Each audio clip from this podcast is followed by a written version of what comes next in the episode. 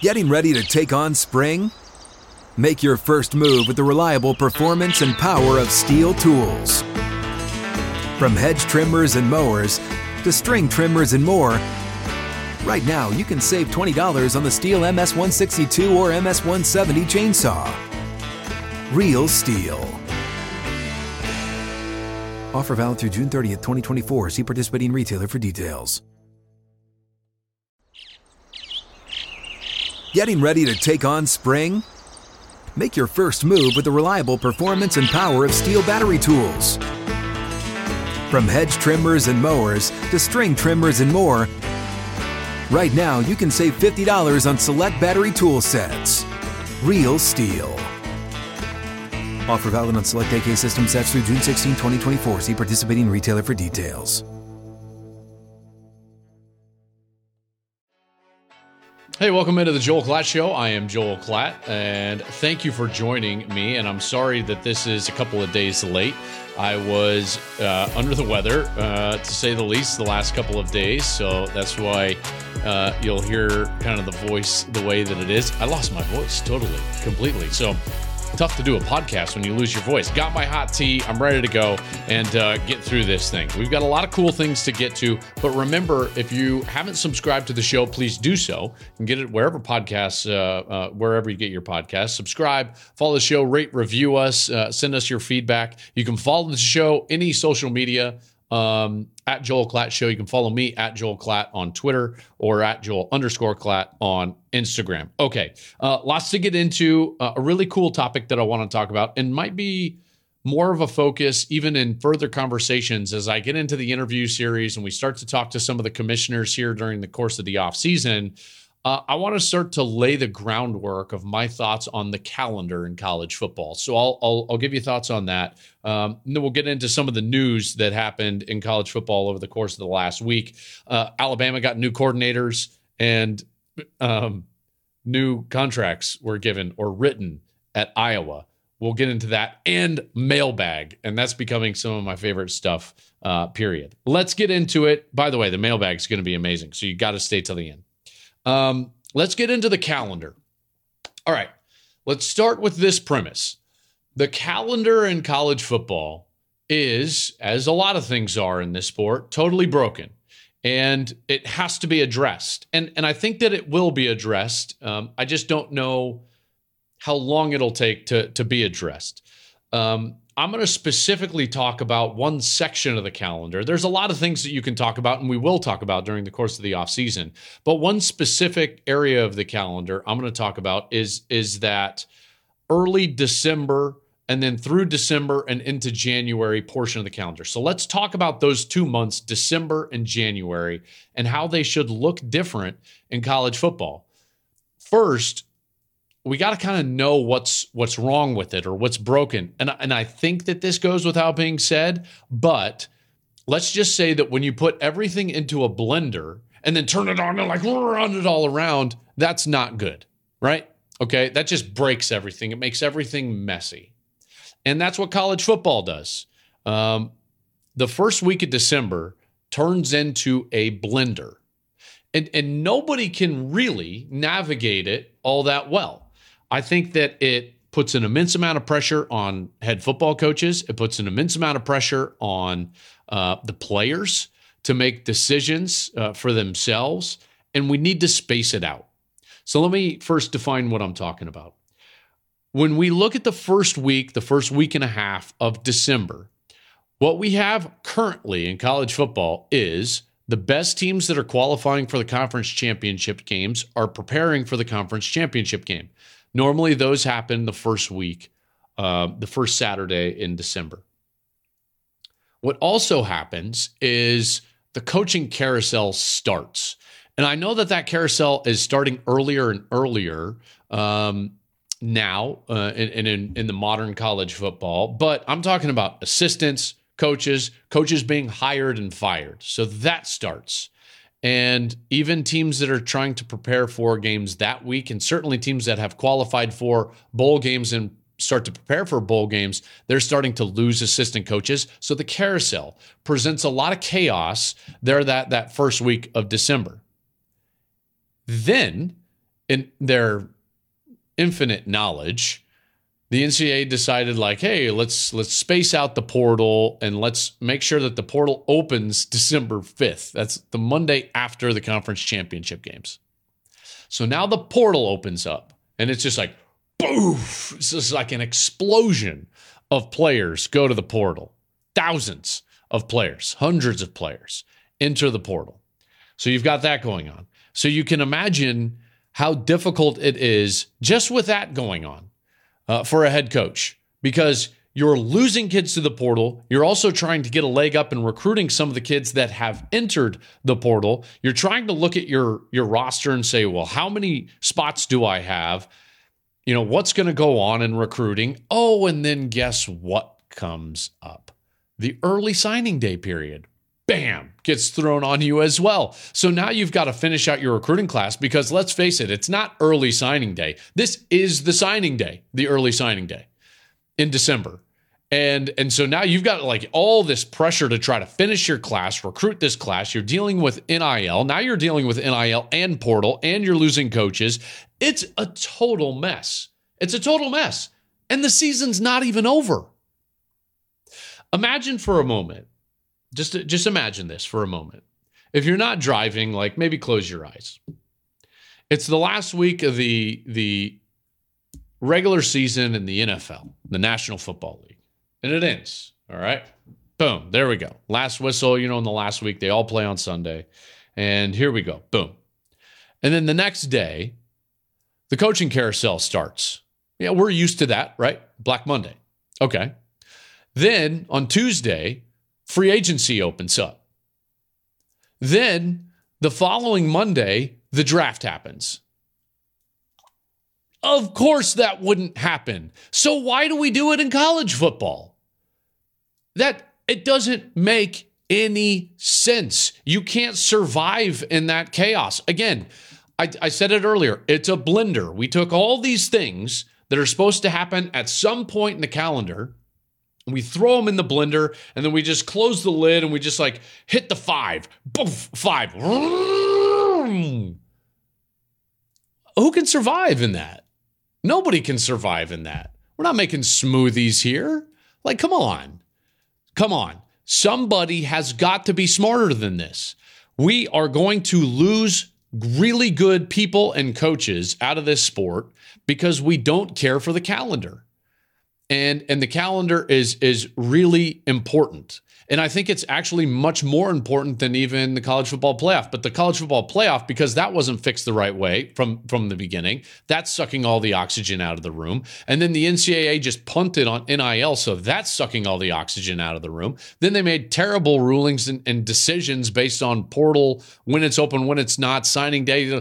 And so now all of a sudden and again, this is always the case with the, NCAA. They create a mess, then everybody else has to deal with it. So good on you, NCAA. Your calendar sucks. It sucks. And it's driving really good people out of the sport. So we've got to find a way to fix it. And it might take a long time, but but I'm going to give some suggestions of how I would start to look at it because I don't think you can fix it overnight, but I think that there are things that you can do and ways that you can look at this that that start to make a little bit more sense and will help people in the sport. Because again, it's about a lot of things. It's about downtime, it's about roster management. It's it's it's about the ability to impact positively kids' lives, both future players and current players. So all of this plays into it, and, and we need to at least pause and take a look at what are the things that we can do with the calendar to make it better. So I've got a couple of suggestions here, and then a few points within each each suggestion. So let's start. My my first point of two would be number one: finish the season Okay. So before we get into the portal and before we get into signing high school recruits, finish the season. I think it's absolutely crazy that we don't finish the season before we start signing kids and kids start transferring. Again, the analogy let's go back to the people that do it best. Does the NFL open free agency the Tuesday after the regular season before the playoffs finish? Do they have the draft the Monday after uh, you know, uh, uh, two Mondays after the regular season finishes before the playoffs finish? Of course not, because that's crazy. So why do we do it in college football? Let's finish the season before we start to think about the roster for next season. I think that's a really important piece. Now there there's I'm sure people will, you know, bring up arguments about semesters and school and all this. Finish the season. So a couple of things that we need to at least think about, at least think about when it comes to finishing the season. Hold on, I'm, I'm going to start coughing on you if I don't get some tea. Ooh, it's hot. It's hot. Yeti performs well. Not even a sponsor. It's just is what it is. Okay. The first thing is it's common sense to just finish the season. I've already described that. The second thing is I believe that college football football would benefit greatly by trying to move themselves away in the calendar from the National Football League. And really twofold. The first would be you move away from their most important games. So you you want your valuable television property to be there before the NFL's playoffs begin. Because once you're competing with their playoffs, you are totally in second position, completely in second position as far as windows, days. Why would you do that? I don't think it's it's very good business to do that. So I don't think we should take this big, massive break before we start the postseason, before we start the expanded playoff, before we start bowl games. There's no reason for that break. And do not come at me with your, well, they've got to have finals. Stop it now, immediately, immediately. I'm sorry, I don't buy it one bit. One, that excuse is given exactly zero times to any other intercollegiate sport, period. So you can't give it for college football. Secondly, I just lived through COVID, and so did all these college kids, in which they were just told to go home, take classes online, do all of these. Like, nope, nope, nope. We have workarounds, and I don't want to hear about finals. I think that the regular season should end and we should move directly into the postseason. We need to finish the season. Okay, you get away from the NFL both from a valuable uh, valuable inventory standpoint and you you move a player's decision whether he's going to opt for the NFL draft or not further toward the college season and and less towards that decision. I know I didn't say that all that clearly, but my mind is not working all that well right now. Let me try to rephrase that as best I can.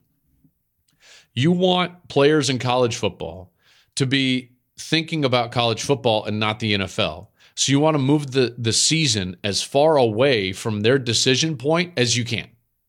I think you would probably encourage kids to play, by the way, in their postseason, even in, in exhibition games. If that were happening in a point in time in the calendar that it was far away from the point where they had to make a decision about the National Football League. So there's there's number one. Finish the season. It's common sense. You move away from the NFL in a lot of different uh, stances. Then the second thing that we need to wrap our minds around is that you need to space out the chaos. Okay, so all those things that I said were thrown into the blender, those need to space out.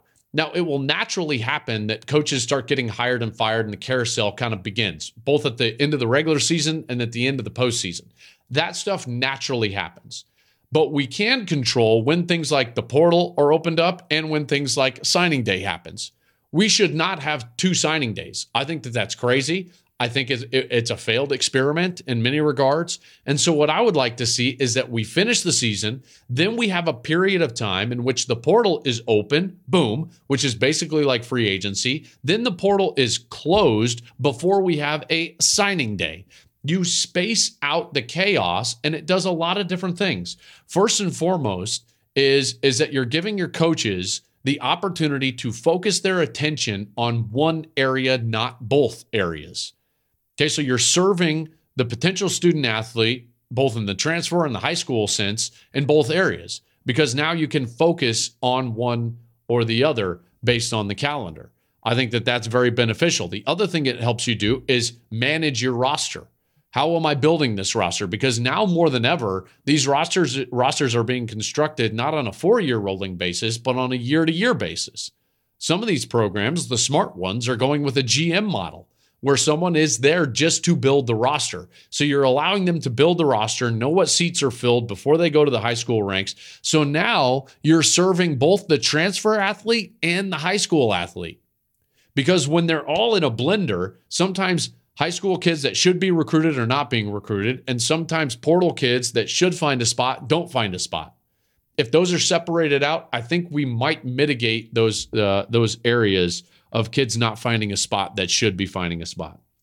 So that's where I'll end on the calendar. Again, lots of things um, that we can talk about during the course of the off season, but that's the foundation that we're going to uh, uh, stop with today.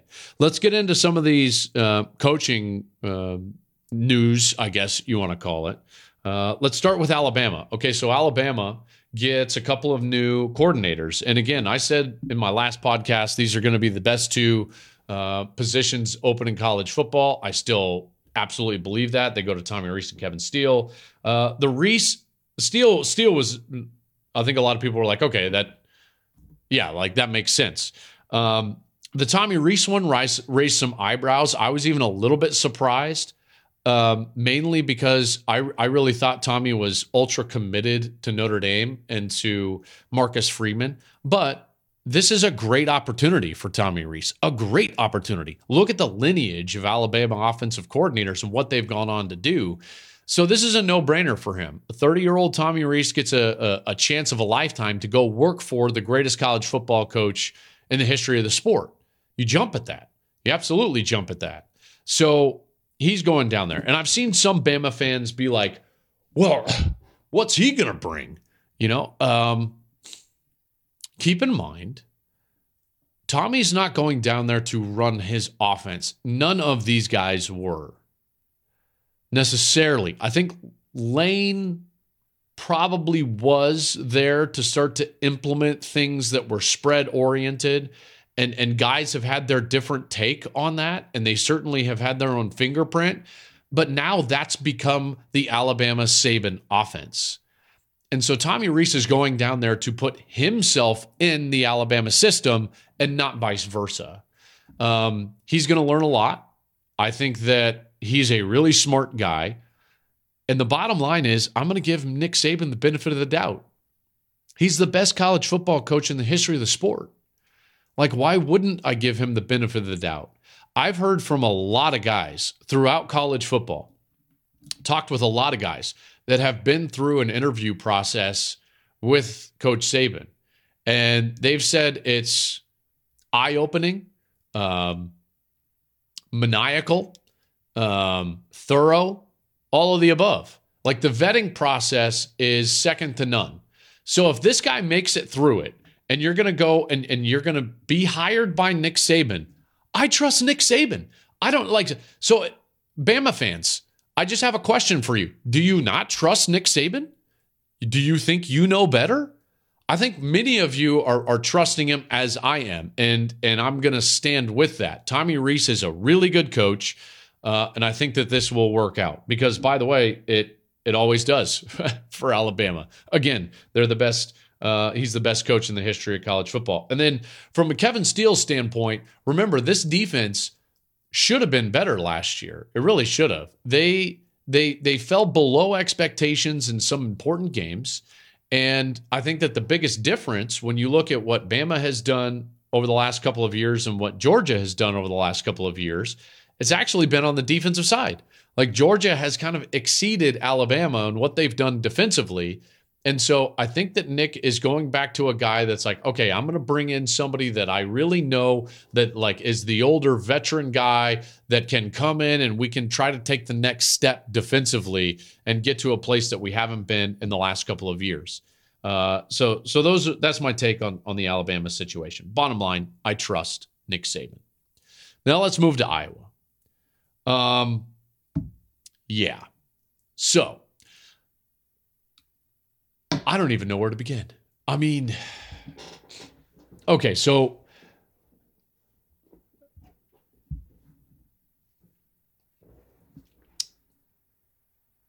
Brian Ferentz gets a weirdly worded contract.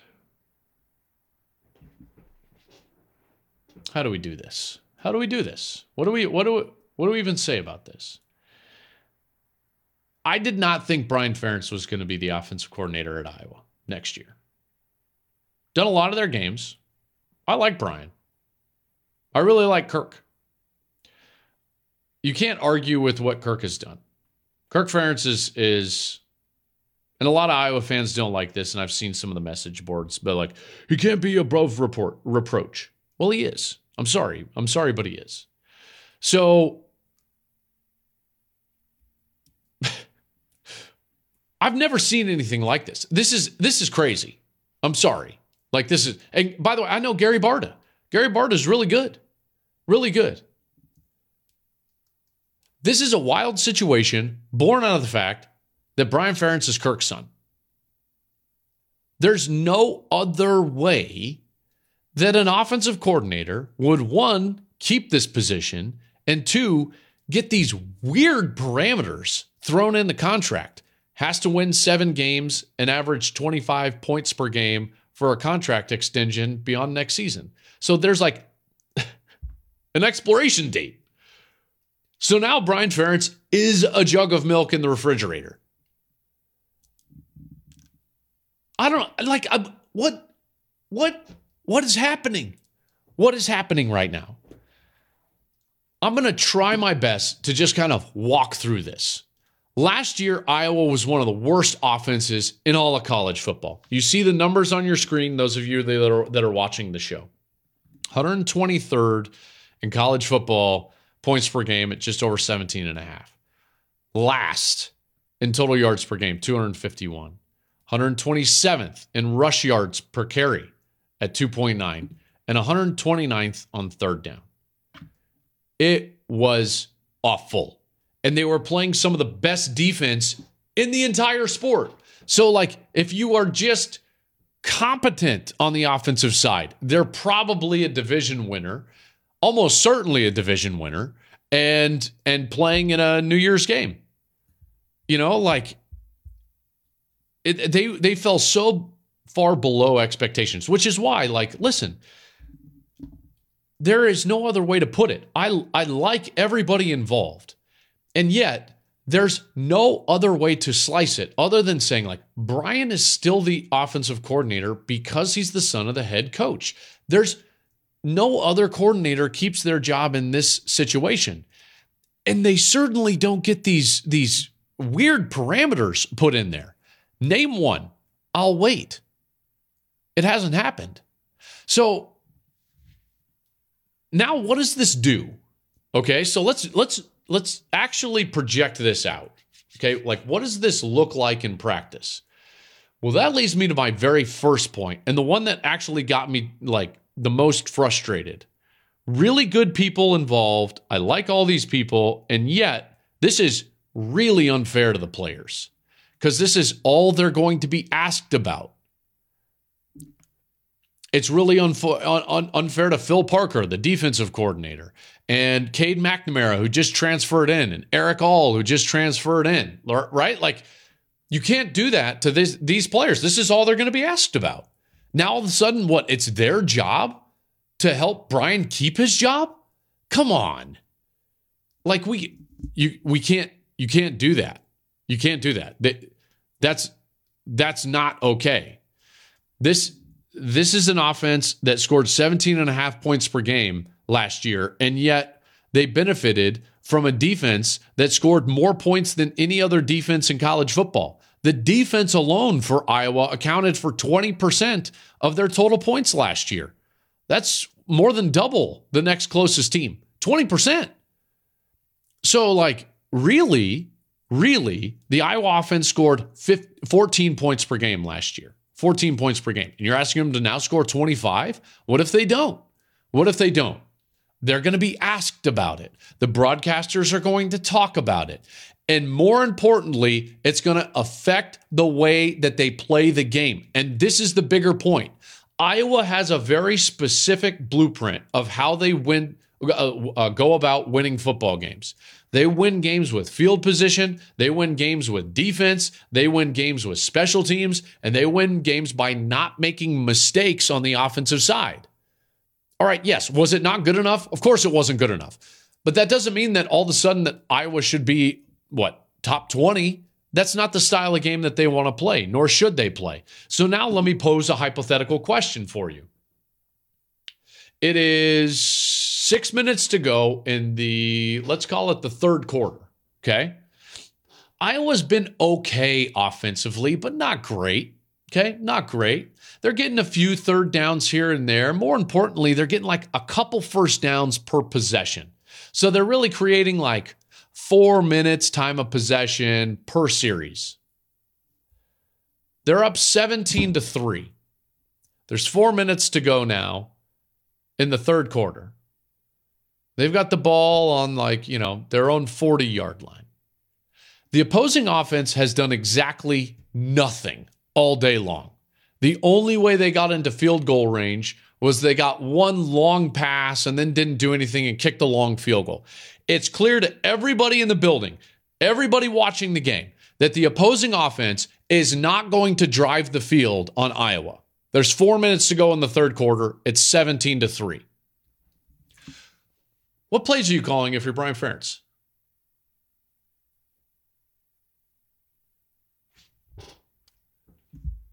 So again, how is this fair to anybody? It's not fair to him. Now he's got to call plays to go score. Guys are going to be trying to to make plays that create scoring plays, which lead to putting the ball in precarious spots, which leads to turnovers, which leads to a potential blown lead when the defense is is clearly not going to give up more than 6 points that day. In particular, if you give the opposing offense long fields.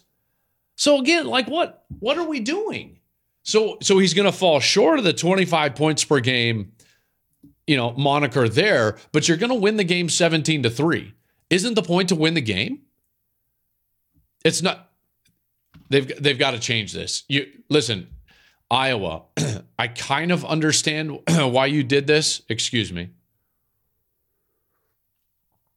But the bottom line is that this needs to be removed from the contract immediately, or you need to move on and find a new offensive coordinator. and I don't think you're going to do that. So I think that this is a bad situation. There's been a lot of jokes, and everyone's like, oh, how's this going to work? But again, I, I go down to like the practice of actually playing those games, being the quarterback, being the running back, being the tight end. I don't love it. You know, like getting to seven wins. What happens if they score 30 points per game, but the defense isn't quite as good? Well, now is it Phil Parker's fault that Brian Ferentz loses his job? Come on. Like we can't we can't do that. We can't do that. And and quite frankly, I don't think that this puts anybody in the best position to succeed and they need to rethink this. Kirk is a smart guy, Gary Barta is a smart guy, Brian is a smart guy. They need to get in in a room and either move on or remove this and move forward. Uh, because that's the only way to go. All right, I'm running along a little bit, but I do want to get into some mailbag questions because we've got some really good ones. So let's get into some mailbag questions uh, right now. By the way, if you have a question, and more so, really, you know what my vision for this is more like if you want some advice. So, questions, yes, I'll take them. But if you want some advice, life advice, I'd like to get into some life advice stuff. And I've got one today, and hopefully you, you, you like it. But you can send us an email, the Joel Klatt Show mailbag at gmail.com. Send them in. We'll try to get to them uh, as many as we can. We'll pick kind of the three best um, that we get each week. Okay. Let's start with the first one. This one comes in, and it is a question. It is college football related, and it is Super Bowl related since it is Super Bowl week.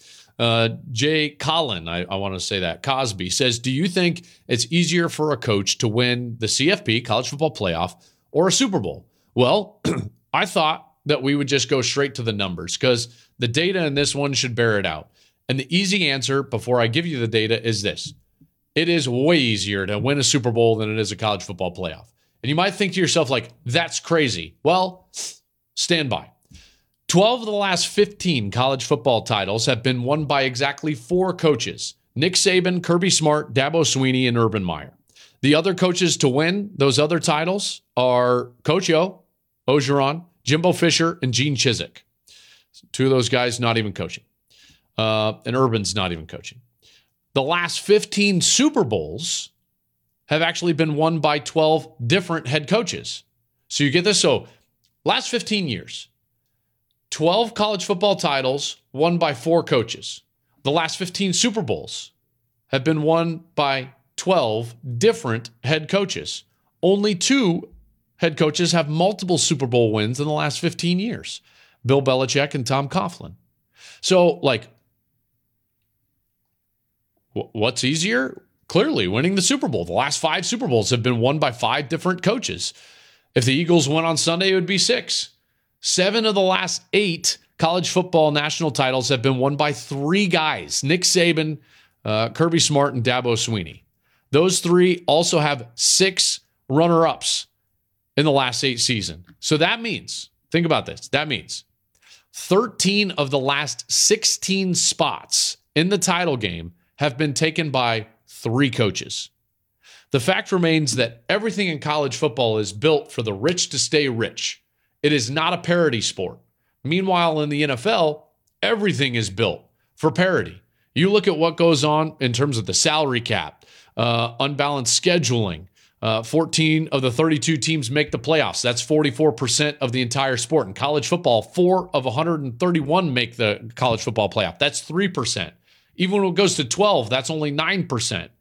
The worst teams are rewarded with the best draft picks. Meanwhile, in recruiting, the best teams get the best players. So it's it, this is an easy answer, and I know it's it might not be the one that you expected, but what's easier, winning a Super Bowl as a head coach or winning a college football national championship? Winning a Super Bowl. And it's not even close. By the way, let's get into quickly my pick for this weekend. So, Chiefs, Eagles. and I'm going to make this pretty quick because my voice is is is dying a little bit. I'm going to go with the Chiefs and Patrick Mahomes. The main reason being, as great as the Eagles have been at the line of scrimmage, and as great as Jalen Hurts has been, and I love Jalen Hurts, the bottom line is, is their run over the last what six, seven weeks, six, seven games has come against less than stellar quarterbacks and quarterback play. And now they're going to face what is arguably the best quarterback in uh, pro football at this point in Patrick Mahomes. So I'm going to go with the Chiefs. I'm going to go with the known coach in Andy Reid, and I think that the Chiefs get it done. Okay. Next mailbag question. Miguel comes in. Miguel, he says, I'm 22 years old and currently in my last year of college. If you could go back in time, what is something you wished you could tell yourself at my age that you wished you knew? Miguel, I'm really glad that you asked this question. Um, there's one thing that I did know and ha- have done really well, and I'm going to give you that. And then there's one that I would go back and I would tell myself. Um, let me start with the thing that I did well. What I did well is that I said yes. I think too many times young people today in your position think that you know the job or the tasks that they do at their job have to be exactly what they want to do forever and ever and they've got to be passionate about it and blah blah blah. That's not the case okay? You have to work to a point where you get to a point and to a position where you can have one of those jobs or careers. So i said yes to a lot of things in particular in broadcasting. Let me give you a quick story when I first got a chance to like make broadcasting a career, I had a chance to do a local radio show in Denver, Colorado. They agreed to pay me, I think it was like $16,000 a year. I didn't even see all that $16,000 a year. But that's that was fine. Why? Cuz the experience was better than the actual pay. I didn't attach the value of that job to the pay. I attached the value of that job to the experience. So I said yes to it. When I was doing television, I said yes to everything. They said, "Hey, would you want to do Colorado Rockies pre pregame and postgame as an analyst. You were a former minor league baseball player. I said, "Yep, you bet." Do you want to do sidelines for a high school football game? Absolutely. Do you want to interview this person? Yes. Okay. Do you want to do uh, analyst in the booth? Yes, absolutely. I did everything to the point where all of a sudden I was a host. I was on radio. I hosted the you know Rockies pregame and postgame show at a, at a later time. I came to Fox and hosted shows. Long story short, I said yes, and I tried my best. I was I was not too proud to try things and to say yes and to and to do things to the best of my ability. That's number 1. Number 2, and this is the advice that I wish I would have had. Don't wish away time. all you kids in college, um, young young people in college, if you're just getting out of college, it's really easy to wish away time, and it's really easy to wish away time throughout your 20s and even in your 30s. And let me give you an example. Like it's very easy to constantly long for the moment that you meet the person that you're going to marry. Uh, it's easy to long for the time once you're married for like, okay, well, when are we going to have kids? And then you have kids, and you say like, okay, well, when is that job going to come up? And and only if I can get this this job. And and now the kid is here, and oh man, only if the kid sleeps through the night. And oh man, it'll be much better when we can get out of that car seat and into a booster. Don't wish away time. Be in the moment. Be in the moment enjoy every period of your life as best you can because it's the only one you got. And I know I'm only 41 and this sounds like someone that's like 80 years old at the end of his career, but don't wish away time. My sons now are getting bigger and bigger every single day. They're 11, 9, and 6 years old. I would do anything to take my 11 year old and make him 6 again. You know, like he spent more time in my house now already than he will spend in the next few years before he leaves to college. That breaks my heart. Enjoy every day for every day. Be where your feet at are at and and really do your best in that moment. So that's my best advice to you, Miguel. Last one before we get out of here in the mailbag.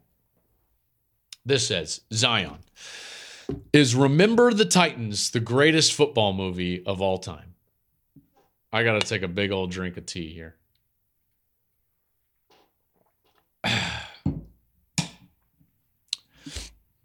No, no, it's not.